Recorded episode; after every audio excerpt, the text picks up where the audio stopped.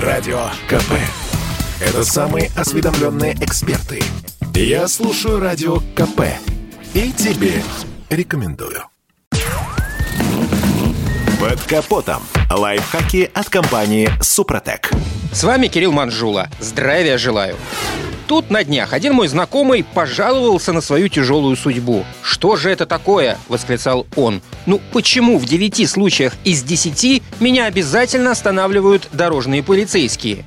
И действительно, задумался я, почему одних водителей останавливают чаще других, даже если они не нарушали ПДД? Может, просто судьба у них такая?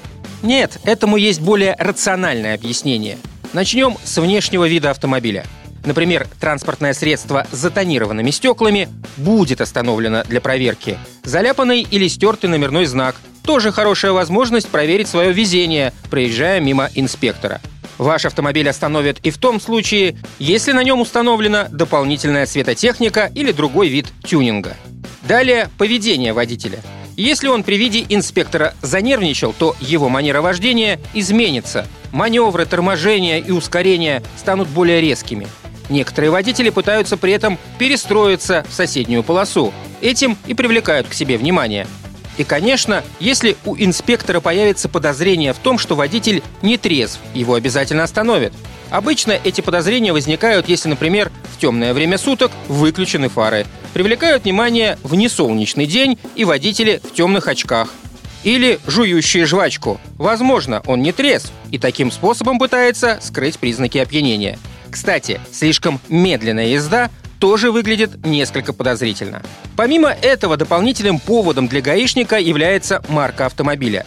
Вероятность быть остановленным просто для проверки всегда выше, если у вас популярная или часто угоняемая модель, дорогой автомобиль премиум бренда или очень старый дешевый. Напоследок еще один совет – если вас все же остановил сотрудник ГИБДД просто для проверки документов, не стоит вести себя вызывающе и задавать вопросы из серии «Какова причина остановки?». Так вы задержите самого себя. Если действительно хотите сэкономить время и побыстрее двинуться дальше, лучше всего показать документы и ответить на вопрос инспектора. Как правило, задается он для того, чтобы при ответе сотрудник ДПС мог оценить ваше состояние, не затруднена ли речь, нет ли запаха алкоголя. На этом пока все.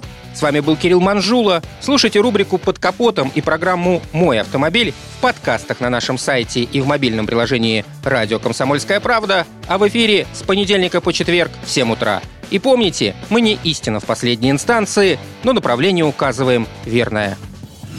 Спонсор программы ООО «НПТК Супротек».